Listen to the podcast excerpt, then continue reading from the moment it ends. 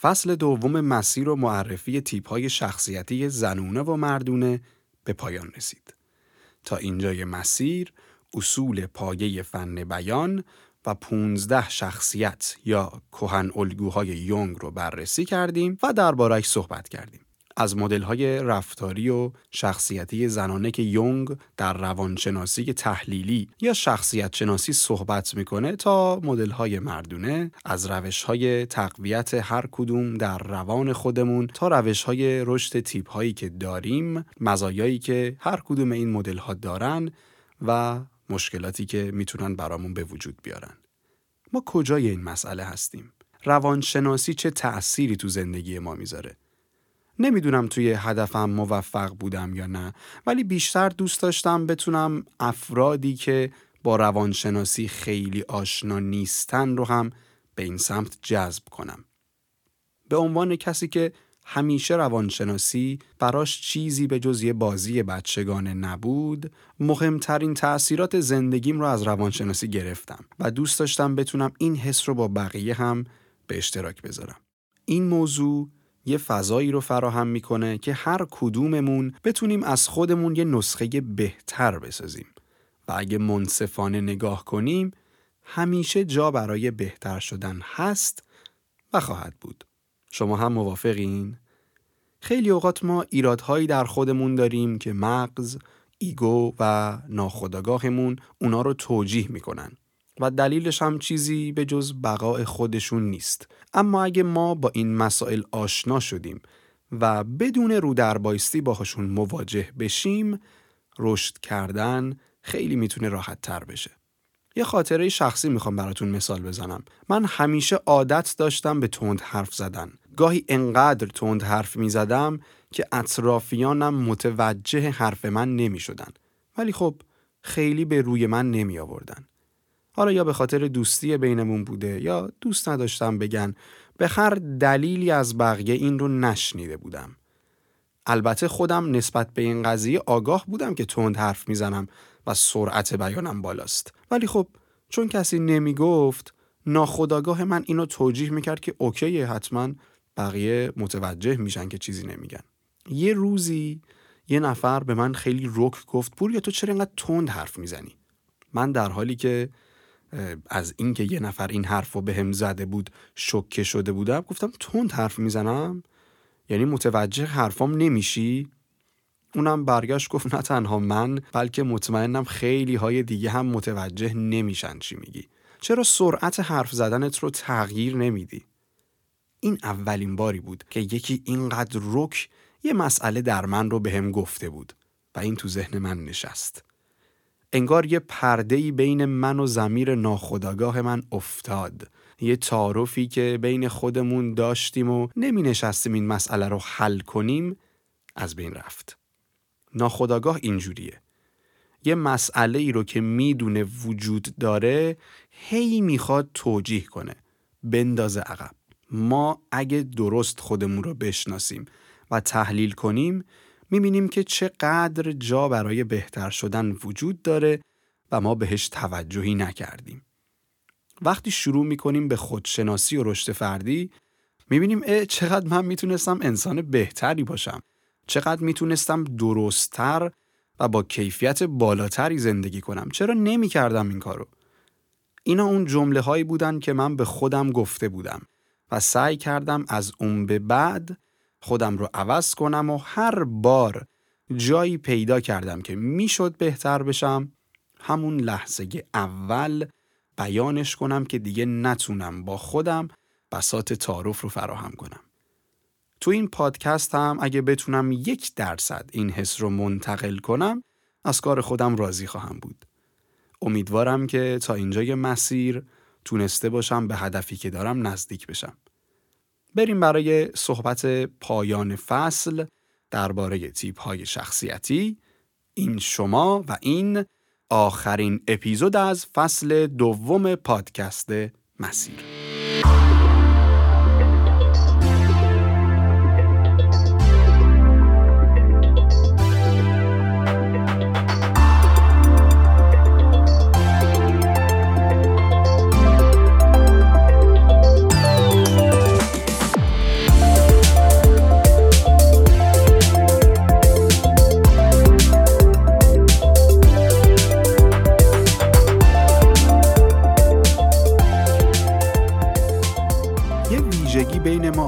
هست که وقتی چیزی رو ندونیم به کلمات شبیه با اون ربطش میدیم. اگه یادتون باشه توی مدرسه هم اینو به همون یاد داده بودن. مثلا می‌گفتیم معنی اعوجاج یعنی چی؟ می‌گفتن اعوجاج از چی میاد؟ به چی شبیه کج و معوج پس اعوجاج یه جورایی یعنی کج بودن ما هم رو این روش شبه درست ناخداگاهمون رو تربیت کردیم و بهش اجازه دادیم در خصوص کلماتی که نمی‌دونه واسه خودش قضاوت کنه و معنی بسازه. یکی از ریشه ای ترین مسائلی هم که در ما باید حل بشه همینه که درباره چیزی که نمی‌دونیم یا درست نسبت بهش آگاه نیستیم نظر قطعی ندیم. این مدل استدلال حقیقت که از کلمات مشابه به دنبال اصل بریم یه جاهایی که معنی اشتباهی از کلمات می‌دونیم برامون مشکل ساز میشن. یکی از نمونه های بزرگش درباره همین کلمه روانه. خیلی پیش اومده شما یه کلمه میشنوید حالا از یه فرهنگ دیگه یا از یه زبان دیگه و نمیشه معنیش کرد. حالا یا خود کلمه معنی پذیر نیست به زبان شما یا حالاتش قابل وصف نیست. حتی اگر ترجمه بشه هم اون منظور اصلی نخواهد بود. روان یک واژه بسیار قدیمی ایرانیه. اونقدر قدیمی که باید بگیم واجه ای از فرهنگی دیگر. برای اینکه دقیقا بدونیم روان چیه و دنبال اون بتونیم بفهمیم روانشناسی یعنی چی باید تو همون دوره می بودیم. ولی الان یه تعریف مشابه یه سایه از اون رو داریم که تقریبا متوجهش بشیم. میگن روان اون چیزیه که در درون انسانه یه ترکیب یک پدیده نیست ناخداگاه شما رو شامل میشه خداگاه شما رو شامل میشه شخصیت، رفتار، روح همه اینا رو شامل میشه و هیچ کدوم اینا نیست ما تو ایران باستان روان پزشک داشتیم کسانی بودند که مسائل مربوط به روان رو برطرف می‌کردن و از نظر روانی روی افراد و جامعه تاثیر مثبت میذاشتن. این افراد در فرهنگ، رفتار و شخصیت جمعی مردم ایران در اون زمان نقش پررنگی داشتن. واضح جامعه‌ای که از نظر روانی در سلامت باشه هم می‌تونه به سمت رشد حرکت کنه هم شادی در اون حاکمه و هم مردمش رضایت بالاتری از زندگی خواهند داشت. ما تو جاده کلمه روان یه جایی رو اشتباه پیچیدیم. اون جایی که افراد دارای ناهنجاری و بیماری های روان رو روانی خطاب کردیم. معنی روانی چیه؟ یعنی یه مسئله در حوزه روان. چیزی که ما از روانی می‌شناسیم چیه؟ یه فردی که رفتار نامتناسب و ناهنجار یا دارای اختلالات روانی داره. این کلمه روی برخورد ما با روانشناسی تاثیر بدی گذاشته. در این حد که من اگر شمایی رو که کل این فصل رو همراه هم بودید نسبت به روانشناسی، زمیر ناخداگاه و خودشناسی اطلاعات دارید رو دعوت کنم که برای شناخت عمیقتر از خودتون و باز کردن یه سری گره ها به روانشناس مراجعه کنید. حتی اگه با من برخورد نکنید پس ذهنتون یه حس بدی پیدا میشه. خیلی هم من شنیدم که کسی به کس دیگه ای این توصیه رو کرده و فرد مقابل گفته مگه من مشکلی دارم که برم پیش روانشناس؟ البته مسلما گوینده نوع گفتن و علت گفتن هم مهمه ولی فکر کنم دیگه متوجه منظورم شده باشید.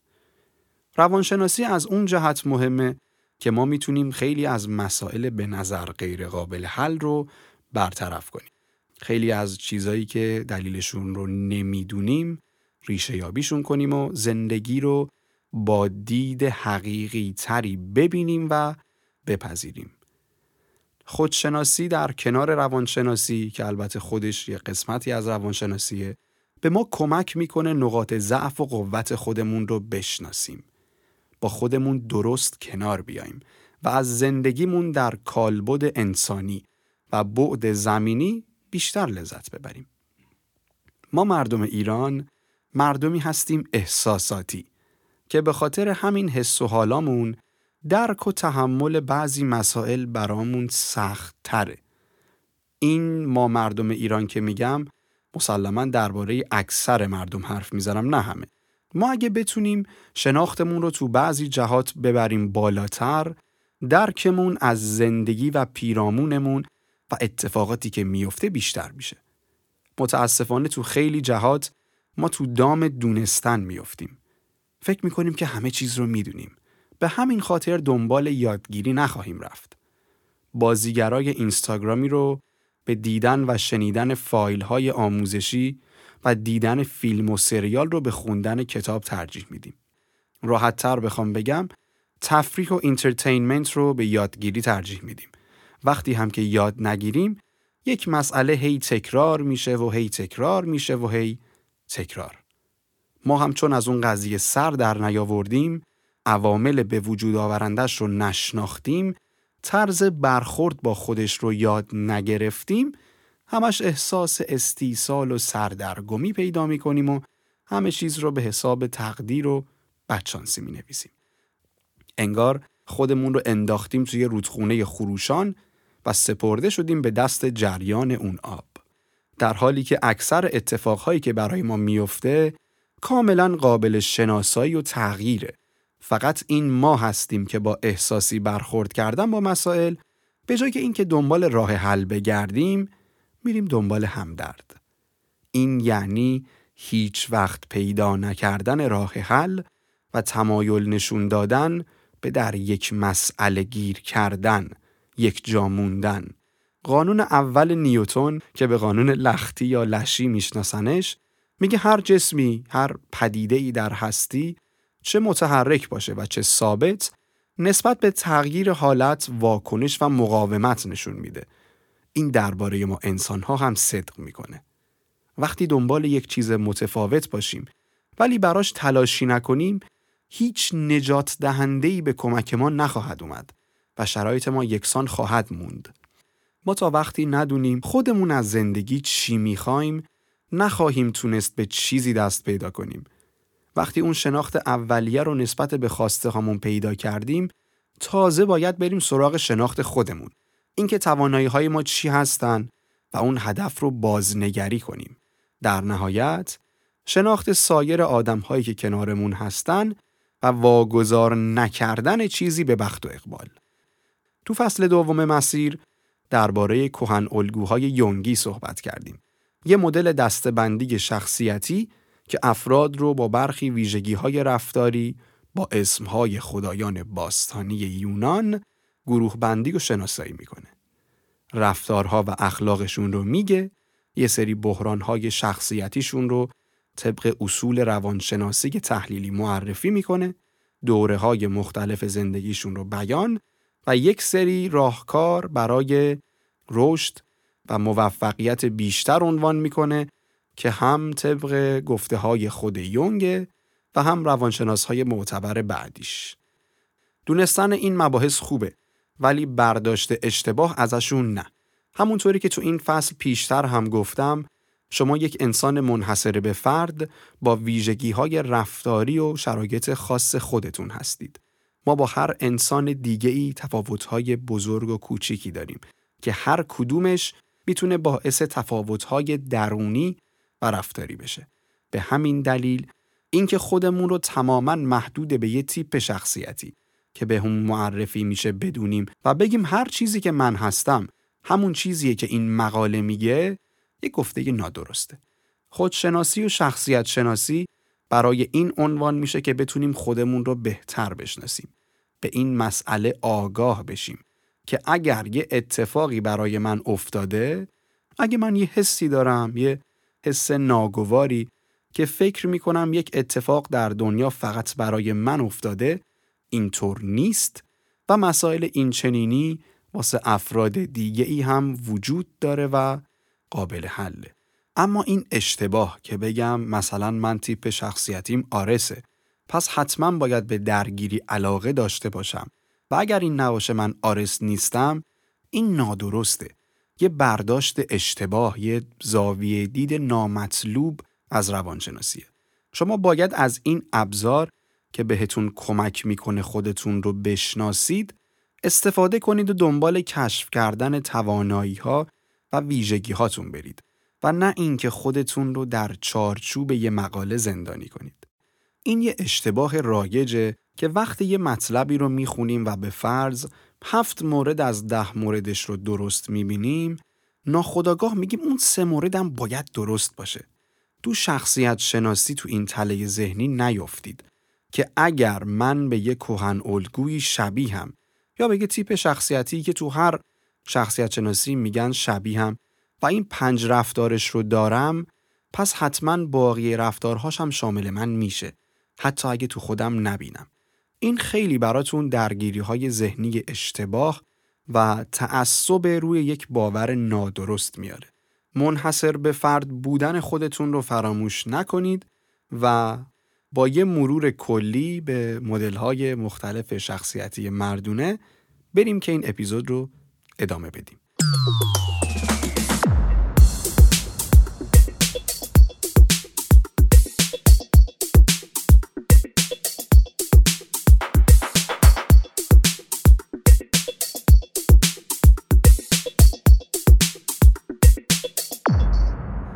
یونگ انواع مردها رو هشت مدل می‌دونه. ما درباره هر کدوم مفصل صحبت کردیم. الان صرفا می‌خوایم توی چند جمله خلاصوار و برای یادآوری این مدل ها رو مرور کنیم تا واسه کسی که اپیزودهای این فصل رو شنیده یا اصلا می‌دونه و فقط می‌خواد یه موقعی یادش بیاد کی کی بود بتونه با چند جمله به خودش یادآوری کنه. با زئوس شروع کردیم مردی که ذاتا رئیس یا رهبره.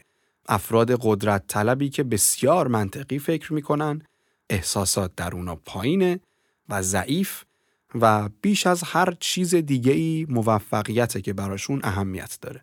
اونا معمولا کسب و کار خودشون رو شکل میدن و افراد نزدیک و مورد اعتماد خودشون رو توی اون سازمان جا میدن و دوست دارن همه چیز رو تحت قلمرو خودشون در بیارن. درباره پوزیدون بعد از زئوس صحبت کردیم مردی با احساسات شدید، تغییر مودهای شدید، خشم زیاد و مدل فکری به دور از منطق. مردای پوزیدونی دوست دارن مثل زئوس ها باشن ولی به خاطر رفتارهای احساسی معمولا براشون کار ساده ای نیست. مردهایی که بسیار زیاد می‌تونن دوستتون داشته باشن و تو یک لحظه یه حجم بزرگ از خشم و عصبانیت رو به سمتتون میفرستن و شما نمی‌دونید با کی طرف هستید. یه آدم مهربون یا یه خشم بی حد و حصر. با حادث ادامه دادیم. مردهای با تفکرات عمیق کسی که درباره اتفاقات متافیزیکی اطلاعات زیادی داره. فلسفه و معنا رو می‌فهمه و از صحبتهای سطحی و بیمغز فراریه. حادث رو میشه توی تنهاییش پیدا کرد و از تنها بودن اصلا ناراحت نیست. اون اگه کسی رو دوست داشته باشه می‌تونه تمام عشق و علاقه که در وجودش پیدا می‌کنه رو به سمتش روونه کنه و از اون زن یک زن مستقل و قدرتمند بسازه. در چهارمین اپیزود درباره هرمس ها صحبت کردیم. مردان سخنران. کسی که استاد بازی با کلمات و می‌تونه بیشترین تأثیر رو با واجهاش بر افراد بذاره. عموما آدم های باهوشیان و اطلاعات زیادی درباره مسائل مختلف جمع می‌کنن. به سادگی می‌تونن یه جمع رو با صحبتهاشون به دست بگیرن. خیلی از سخنرانهای بزرگ تاریخ این کهن الگو در وجودشون فعال بوده. اساتید ارتباط سازی و پیدا کردن دوستای جدید هم هستن. به سراغ آپولو رفتیم مردهای منظم و هدفمند که برای تمام قسمتهای زندگیشون برنامه ریزی دارن و خیلی کار خارج از برنامه انجام نمیدن. روزمرگی براشون یک مسئله حل شده است و دنبال امور هیجانی نیستن. آپولو که اتفاقا برای رشد یک کشور خیلی مناسبه توی ایران تعدادشون کمه. اونا مردهایی هستن که کار و برنامه ریزیشون براشون به هر چیز دیگه برتری و ارجحیت داره. این هم موردیه که همیشه رایتش می‌کنن. بعد آپولو نوبت آرس بود. خدای جنگ. به عقیده من مدل غالب مردهای ایرانی. افرادی که احساساتی هستن بیشتر و خیلی کمتر منطقی. صداهای بلندی دارند، دوست دارن قدرت نمایی کنن، غیرت، تعصب، مردونگی و چیزای این مدلی واجه های پرکاربردشونن و به نظرشون هر چیزی رو باید به صورت فیزیکی حل کرد. آرس که اتفاقا به خاطر مقدار بالای انرژیش با یه سری تغییرات می‌تونه از موفق ترین مدل های مردونه بشه عاشق رقص، بدنسازی و تحرک. دیونیسوس بعد از آرس بوده مردهایی که دوست دارن در لحظه زندگی کنن و بزرگ نشن. یه کودک ابدی. فردی که حس می‌کنه فرزند خداست و به یه دلیل خاصی اومده به این دنیا. به خاطر همین احساسات درونیش خیلی مسئولیت چیزی رو به عهده نمی‌گیره و دوست داره بقیه کارهاشو انجام بدن. اون بسیار احساساتیه زنها رو بهتر از هر مرد دیگه ای درک می‌کنه و اتفاقا زنهای زیادی هم دور برش هستن. در نهایت به هفایستوس رسیدیم. خانواده دوستترین مرد ممکن تک همسر و عاشق خونواده مردهای درونگرا با احساسات سرکوب شده که اگه بتونیم درکشون کنیم از بهترین مردهای ممکن برای کنارشون بودنن. هنرمند و صنعتگرای قدرتمندی که به خودشون باور ندارن و حاضرن برای کسانی که دوستشون دارن خودشون رو فدا کنن. مردهایی که با دستهاشون شاهکار خلق می‌کنن. با معرفی این تیپ های شخصیتی فصل دوم مسیر به پایان می‌رسه. امیدوارم تا اینجا مسیر خوبی رو با هم طی کرده باشیم و تونسته باشم ذره ای در شناخت خودتون و دنیای اطراف بهتون کمکی کرده باشم. این اپیزود تمام کننده فصل کهن الگو هاست. فصل بعدی رو در یک شنبه دوازدهم بهمن ماه منتشر می‌کنیم و تا اون موقع به یه استراحت بین دو فصل میریم. در این بین نکاتی که مطرح شد رو میگیم یه حرکت ویژه داریم معرفی افراد معروفی که شبیه به شخصیت هایی که عنوان کردیم هستن و این رو در اینستاگراممون به صورت تصویری و در تلگراممون به صورت صوتی می‌ذاریم که لینک جفتشون رو می‌تونید از طریق اینستاگراممون ببینید. البته خود لینک اینستاگرام که در همون فضاست ولی در bio ی page مون هم یه لینکی هست که می‌تونید به Castbox مون به فضاهای دیگمون و تلگراممون هم برید. راستی مسیر به توییتر هم اومد. اگه اونجا فعال هستید با اسم ادساین پادکست مسیر ما رو دنبال کنید و نظراتتون رو برامون بنویسید. با پخش این قسمت 21 یک شنبه رو با هم به اشتراک گذاشتیم و از تک تک کسانی که کنارمون بودن و هستن تشکر می‌کنم. ممنونم از مازیار و کامیار بابایی به خاطر طراحی پوسترها، visual ها و کمک های زیادشون در پخش. ممنونم از شهریار علوی که موزیک های اپیزودهای مسیر رو ساخت تشکر می کنم از اطهر عزیز و لوموپلی بابت کمک در ضبط و تولید مسیر از مهران عباسی به خاطر صداسازی و بالا بردن کیفیت مسیر از حسین چابک بابت کمک در تولیدات آخر فصل دوم و از همه شما عزیزانی که با ما هم مسیر بودید. منتظر نظراتتون هستم. اشتراک نظرهاتون و صحبت با شما به من انرژی و انگیزه میده در کنار راهنمایی هایی که ازتون گرفتم و می‌گیرم. آقایون خانوم ها تا دوازدهم بهمن فصل سوم مسیر بدرود.